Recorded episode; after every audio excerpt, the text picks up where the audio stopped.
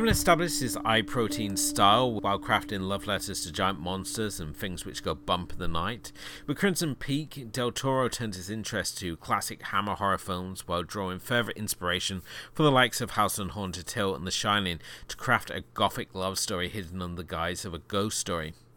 Released to middling fanfare, the film remains, much like his early films like Cronos, something of an undiscussed entry in his filmography. Until now. I'm Elwood. I'm Kim. And you listen to Movies and Tea. Let's take it to the booth.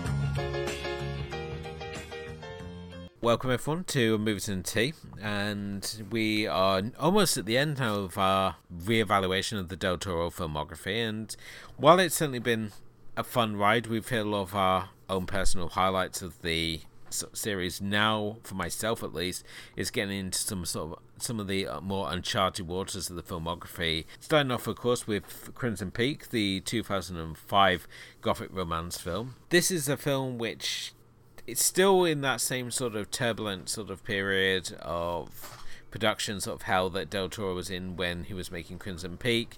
He was sort of going back and forth with like whether he was going to direct The Hobbit. He was still trying to get in the Mountains of Madness sort of greenlit, and just nothing was really going through. And in the end, Crimson Peak is sort of what came out this sort of maelstrom of production frustration, really. The film itself, it was something of a box office disappointment, only grossing 74 million worldwide against a budget of 55 million. And it sort of, in many ways, marked a real sort of change in pace for Del Toro's here. It was a film which sort of he seemed to be trying to do something something new. I mean, this is certainly his first period piece. Um, as the film itself is set in 1887, uh, starting in Buffalo, New York, and then moving across to these ro- rain-soaked sh- these rain-soaked shores of England. But I mean, Kim, how do you sort of find Crimson Peak? I mean, this is obviously a, a costume drama. It's a, a gothic romance. It's as I say, it's something completely different from Del Toro compared to what we've obviously seen in his previous films. For this one, I think the tables are turning now in in in the in our filmography of Del Toro, mostly because at this point we're heading into films where like we're we're already in the films where I've seen at least once these films. Yeah. And Crimson Peak, I remember a lot because I saw it at the theater and it wasn't such a great theater experience, just the quality of it, I mean, but the movie itself was one that I I remembered I appreciated a lot more than the the the doofus on top that was making fun and making all kinds of weird noise. So, it was like I think that the deal is that watching it a second time was where I had I started having some issues with it uh, because a lot of things that I I appreciated the first time, I felt like when I go a little deeper, it wasn't it didn't have that depth that the previous films had. And it's sad because this is really up my alley and it's it's you know, it's a gothic romance which I love. Um, I'm going to talk about, you know, further viewing later uh, because there's another one that I really do like. Um, period piece and then I think one of the biggest challenge for this film when it came out and why it grows so low was that everybody's expectations was that it was primarily a horror film and secondly a gothic romance. But it turns out that Del Toro, when people were saying that, I remembered reading something that he clarified that this was supposed to be a gothic romance and not a horror film. So I think that's where most of the issues really came for Crimson Peak. Like, I still think, like, there's a lot of qualities of this that I do like. Like, in the moments of horror, and just the ghost element of it, it's still really good. The slow parts that feel very redundant and very like when we're not being psychological or whatnot is is really just the story of these two people. You know, um, uh, Edith played by Mia Wasikowska and uh, Thomas Sharp, played by Tom Hiddleston. I think that it wasn't their it wasn't like their issue as in like they didn't do a good job playing the characters. It was just the characters themselves were like the the story and the romance was kind of like when I watched it the second time I didn't really like it as much. Okay. I'm glad that you were able to pronounce a surname because I'm looking at it thinking, how the hell am I supposed to pronounce that? There's like a million syllables in there. Um, but but uh, certainly Mia as Edith Cushing, she's something of a a waif, shall we say? She's this. From the start, I mean, it's introduced the fact that uh, she lost her mother, and in around the same time, she started seeing visions of ghosts, which warn her there to be aware of Crimson Peak. Now, years later, she's all grown up, and her father's approached, along with several other investors in in Boston, um, by this English baronet here, played by Tom Hiddleston, who's trying to raise capital for his clay mining device, and at the same time, they want nothing to do with him. They just reject his his proposals outright, and you think uh, he's already sort of like uh, go back to, to England, but he's at the same time he's sort of sparked this sort of early sort of stages of a romance with uh, Mia's character. From the right from the start, there's this little bit of intrigue as to what's going on there because he's kind of a mysterious character, and I mean he's accompanied by his psychotic sister.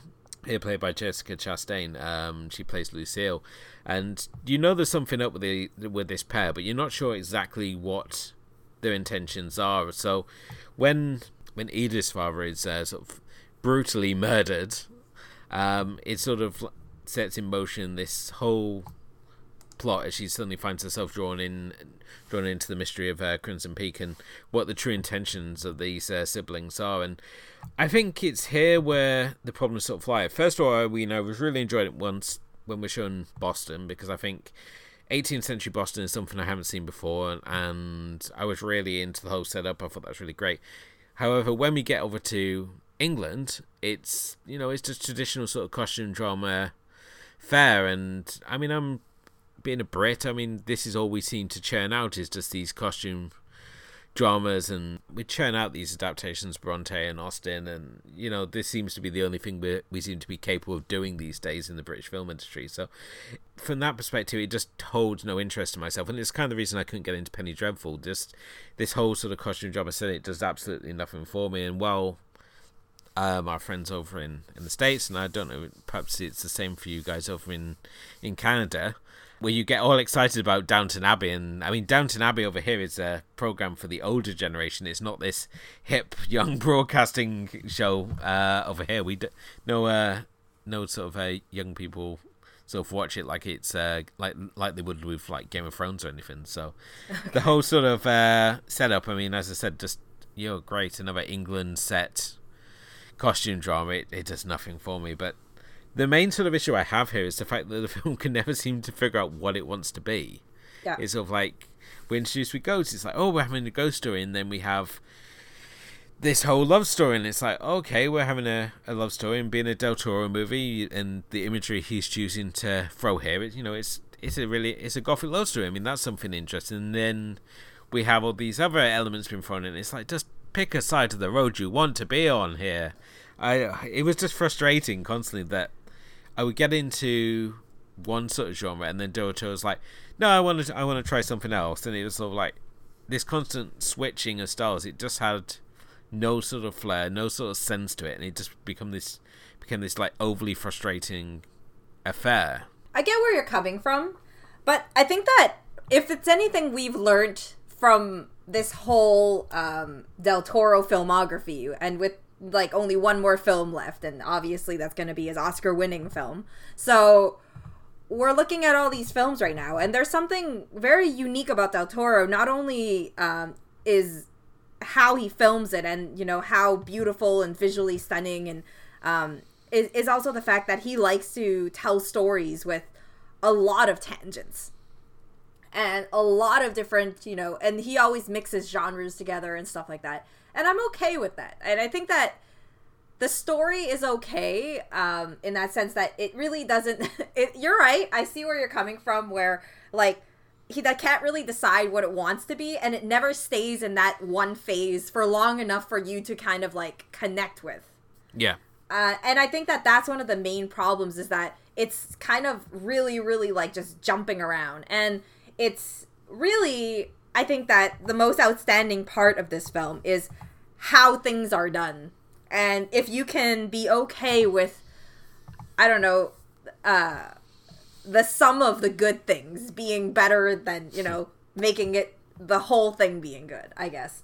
Because there's a lot of, you know, there are a lot of layers here. Um, as we're talking about this, I'm kind of like noticing a bit more where, you know, they start off a little bit in that mystery thing, and then we have like another, um, like it's like a lot of questions where, you know, in, in New York, uh, New York, in Boston, it was like, how did the father die? You know, who murdered him? We never really know that until really later on. And then, you know, we go on and then we're like, okay, well, there's this love story. Does he really love her? And then there's like that whole sibling thing. Well, the Sharps, the brother and sister, who are they, you know, and why do they live in uh, a house which has a broken roof and leaves falling through it?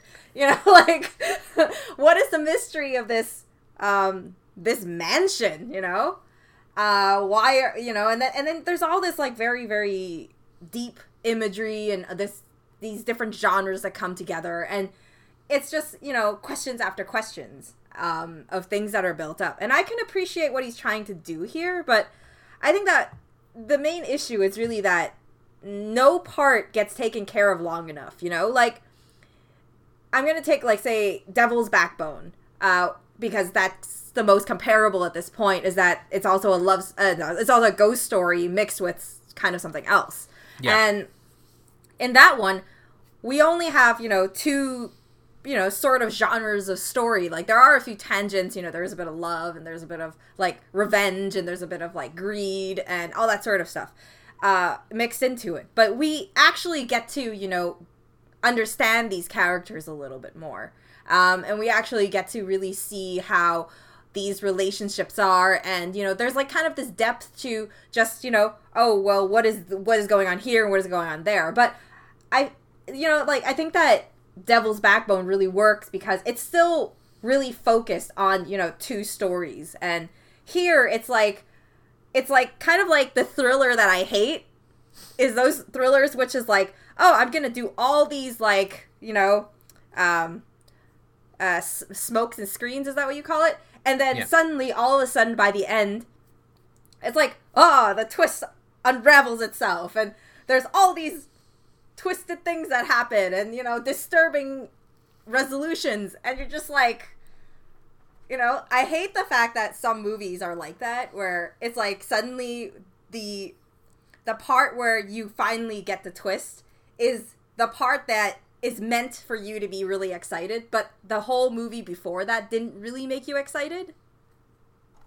Yeah i understand what what you're saying and it's it's a shame really because obviously when we look at uh look at Mia's performance here, and, and certainly um, Tom Hiddleston's performance as well. They have very good on-screen chemistry, which I think certainly helps it. But at the same time, she, she really oversells the the sickness that is sort of overcoming her as she, when she goes to the Crimson goes to Crimson Peak, and I love the setup for Crimson Peak. I think it's yeah. an absolutely stunning yeah. set.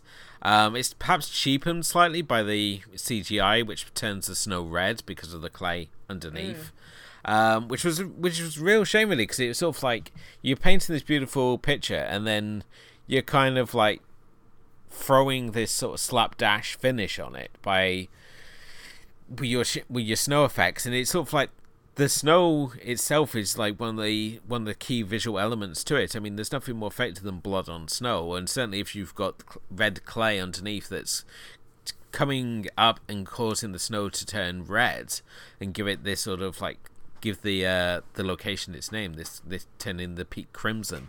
It's like why did you cheap out the CGI? It's sort of like was there no way that you could you could do this to make it seem seem a little better because it just it just really frustrated me, and especially when there's such time and care put, put into the interior of, of the mansion. And as you said, there's a hot, bloody great big hole in the roof, which creates this spotlight effect in the center, which you've got yeah. snow like gently falling down. And it just looks absolutely stunning. Yeah. And as we go through it and we discover all these like hidden rooms in mm-hmm. within within its walls.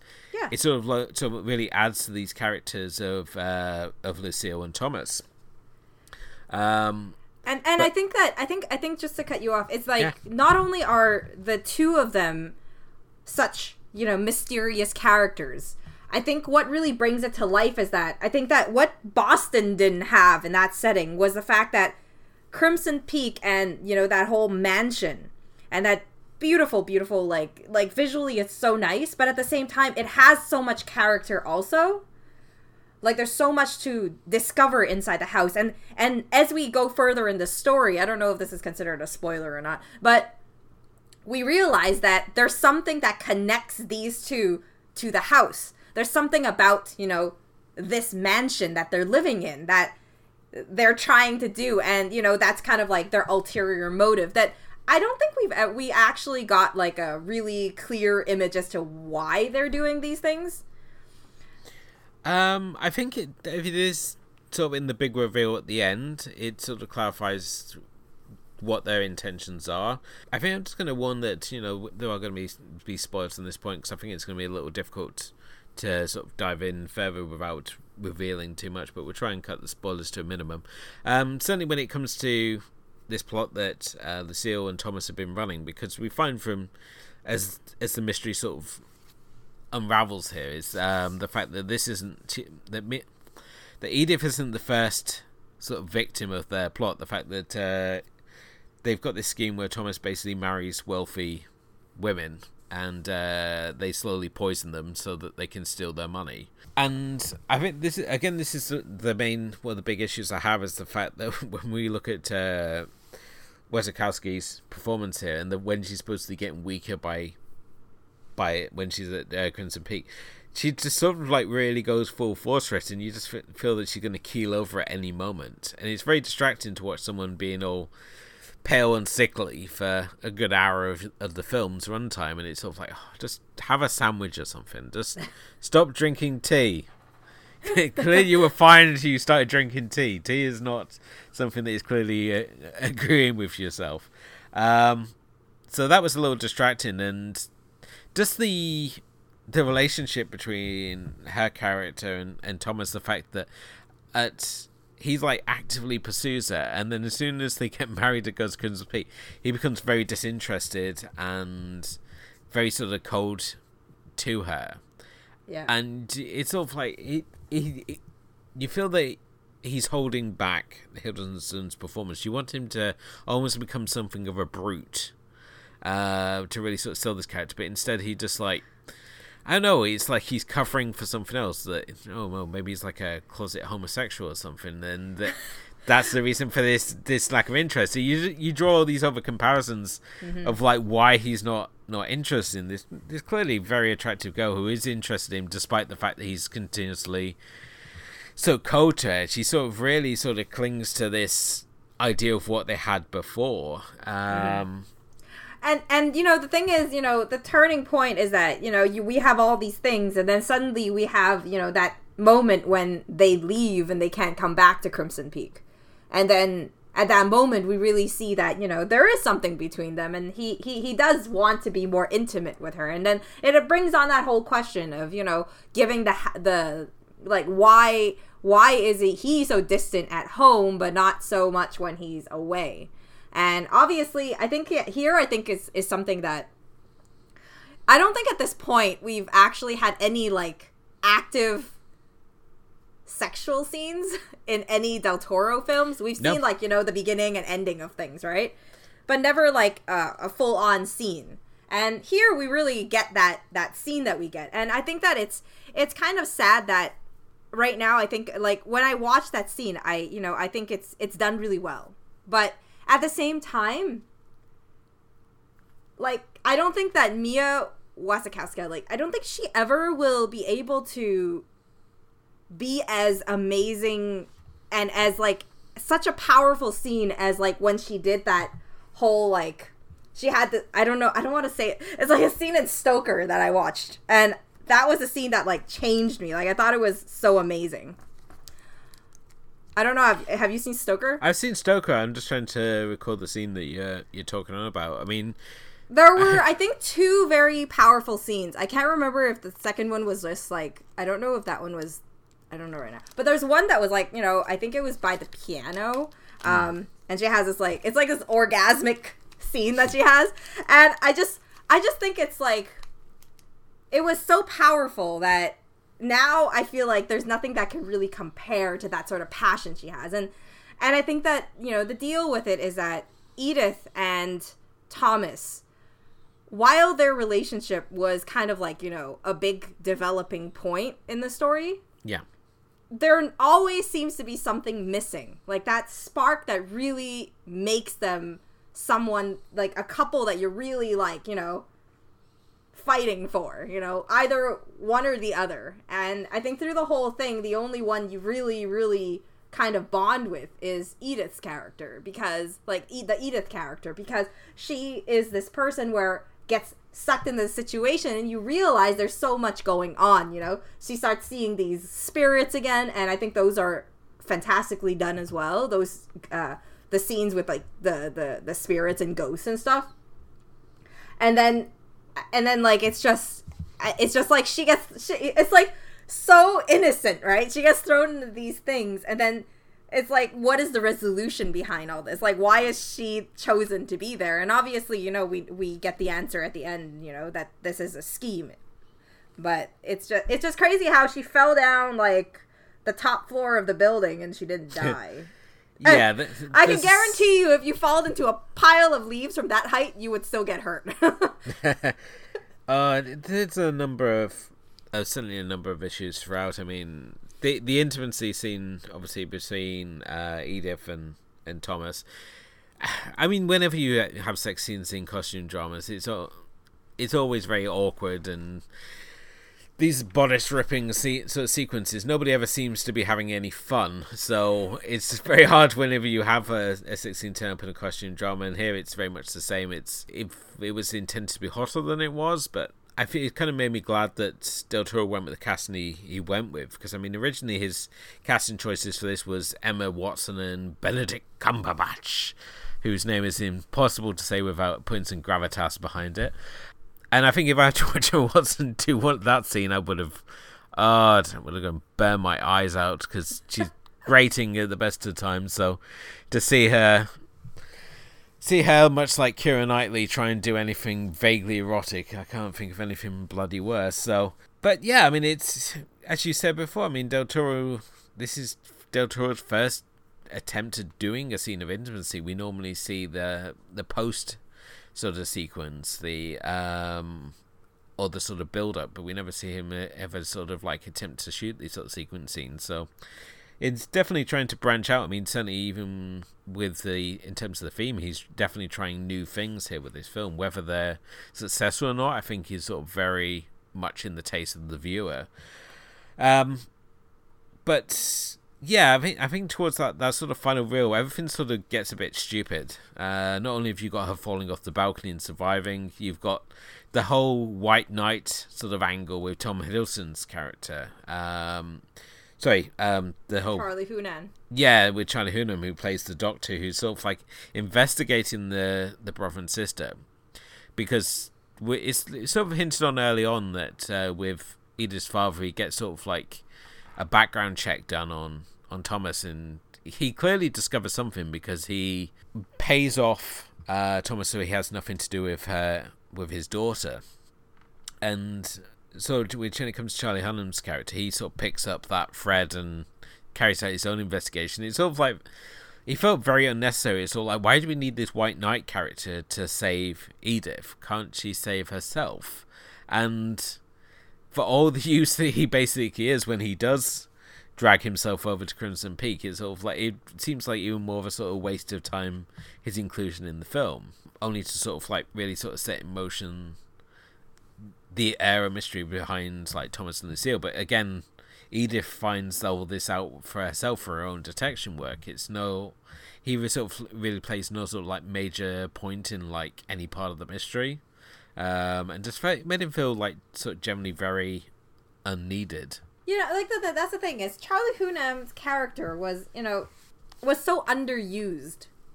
I think that's the proper way to use it. Is that like he wasn't written in well enough. Maybe it was like a post editing decision that maybe like certain scenes were taken out or something. I feel like maybe that that's what happened. And then now the now it turns out like he didn't have as much as as weight as he was supposed to have because if, in the beginning, you know, there was like this sort of hint of you know like there there's you know he gets a little bit more weight and you kind of see where he's coming from and you get to see like why he's so involved and all this.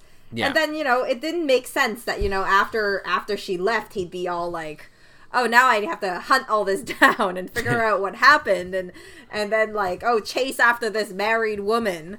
I don't know. And then he arrives and then you know the, the scene where he like bursts in is kind of like three seconds and then he kind of like gets hurt, gets attacked, um, because he's real dumb also. so he's essentially what Scatman Crothers is in The Shining. He looks like he's going to have some significance to the plot, but as soon as he attempts to uh, to perform some re- some form of rescue here, he's just wiped out straight away. So yeah, so you know, like I think that like well as we're talking about this, I just I just find it really crazy is that the film really the ending, the last third of the film is when we really get to see Jessica Chastain's character really come out, you know? And she does a brilliant performance. Like she does a fantastic fantastic performance here. It's just that she never also has that weight. You know, we see all these little scenes of her here and there. She kind of like wanders through a scene um, in the background sometimes, and mysteriously you'll see her go through another scene and go through another room and do this and that. But she's never there for a really long time, and I guess that's to keep her mystery. But then, you know, at the end, she just like, you know, spoiler alert, she goes like batshit crazy.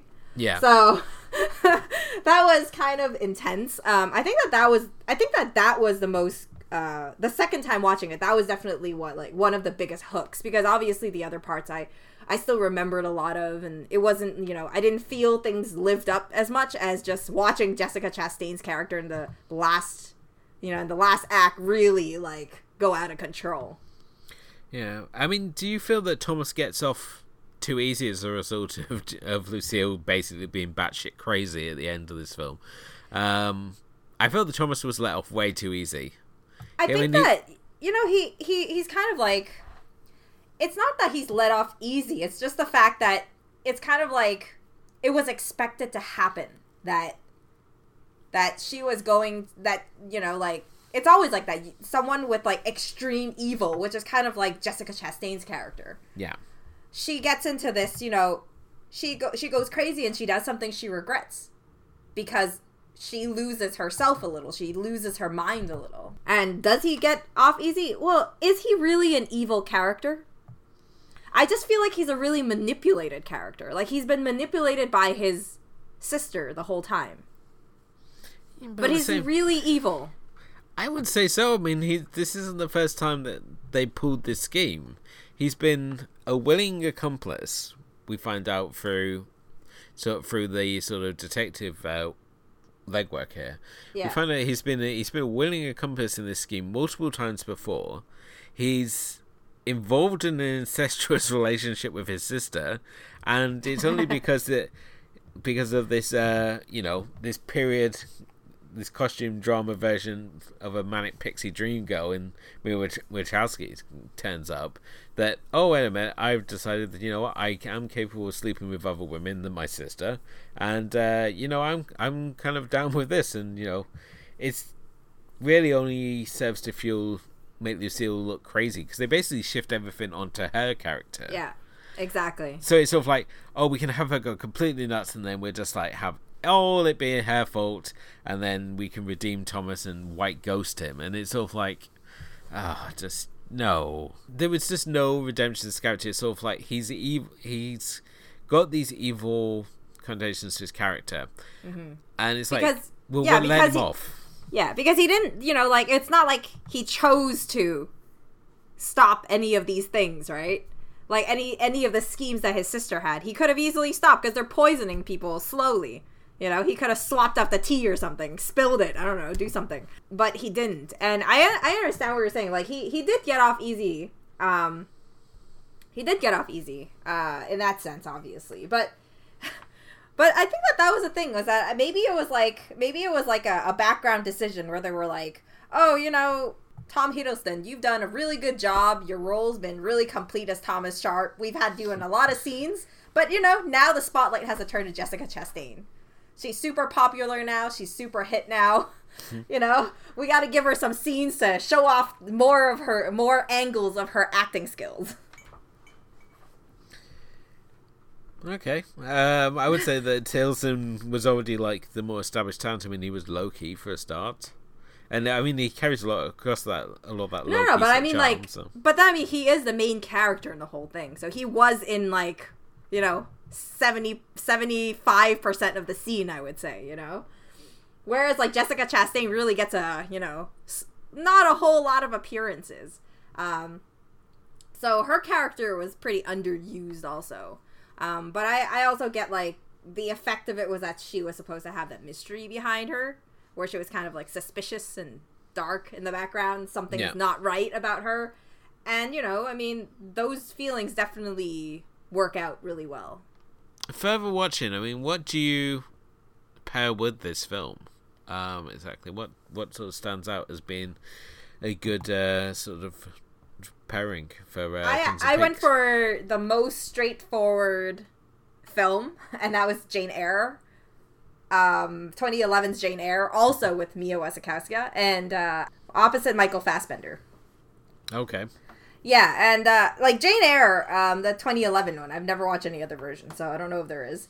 Is is really nice. Like you get a lot of you know like the feeling of watching like this one, um, but in a much more complete way because obviously Jane Eyre is already like a really established story, so there the execution of that one also is there where there's like a little bit of you know mystery, a little bit of creepiness.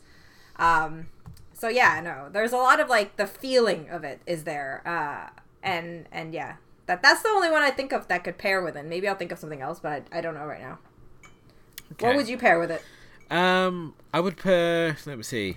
Well, first off, the one that jumps out to me the most would be Bram Stoker's Dracula. Um, seeing Gary Oldman as the title of Vamp, and I think it's it's a very sort of underrated adaptation, and it's one that's sort of really fallen by the wayside since it's been released. I mean, when when it first came out, I mean, it was just everywhere. Um, they would just got a lot of buzz, and it was sort of had that one-two hit because you had, had Bram Stoker's Dracula come out, and then shortly after you had Kenneth Branagh's um, adaptation of Frankenstein came out with Robert De Niro as the as Frankenstein's monster. But I think if you like Crimson Peak, I think there's certainly a lot of style um, that sort of carries across to uh, carries, carries across, and certainly Francis Ford Coppola shares a similar visual eye for the for the gothic. And I mean, yes, it's obviously you got ghosts in this one, which I, I would say are pretty pointless in Crimson Peak. They never show, serve any purpose apart from to give Doug Jones a job. but at the same time, you know, I mean, obviously we're in further viewing, so I'm not gonna dive too deep into it. I actually think that um, w- one scene in particular inside like the mansion, I thought that that scene was done really well, um, where the ghost is kind of like coming out of uh, the floor, Yeah. and that was that scene. I tell you, the first time I watched it, it was the most memorable part of Crimson Peak to me when I watched it the first time and um, I still remember the feeling and like that kind of dread I felt when I was watching it. There's a you know like I I think it has a lot to do with like Del Toro's just how he angles his cameras and stuff like that. Even like you know when there's like the the the ghost coming at her and she's in the bathtub or something like that. That there there's you know there's a lot of things like that that really work. yeah, I mean certainly with uh, Coppola's Dracula, I mean it's it's certainly got its it's got its issues, such as Keanu Reeves attempted to do an English accent, which doesn't work, and certainly something that doesn't before Crimson Peak, as everyone can pretty much do their accents. Um, although I have heard people criticize Charlie Hunnam's English accent, despite the fact he is English. So go figure. Um, but no, I I think if you that would be the the one that sort of stands out to mm. myself. As I said before, I'm not a huge fan of costume dramas, so I'm the wrong person to ask if you're looking for further recommendations of gothic costume dramas. Um, I mean, you could obviously check out the series Penny Dreadful. Again, it's sort of tapping into a similar sort of vibe, but no, I think if you uh, if you uh, check out Bram Stoker's Dracula, I think you might uh, find much to enjoy there as well. So, so this brings us to the end of this episode of Movies and Tea. Um, as always, you can find us both on Facebook and Twitter. Uh, you can also find our blog, which is you can also find our complete archive of episodes, which is uh, Movies and Tea podcast.wordpress.com. Um, so uh, wherever you happen to be listening to us, make sure you hit the subscribe button. Maybe leave us a review. It all helps raise the profile of the show and uh, gets uh, gets us out there more. Um, but where are we going for our final episode of the season now? Yeah, we're going, and the next one is going to be the 2017 Oscar winning movie. Uh, I believe it was Oscar winning. Yeah, yeah, it was like Best Picture, right? Uh, the Shape of Water. Um, so make sure you join us next time as uh, we'll be discussing The Shape of Water. But uh, thank you as always to my co host Kim, and uh, thank you as always to our listeners, and uh, wishing you all a very good night.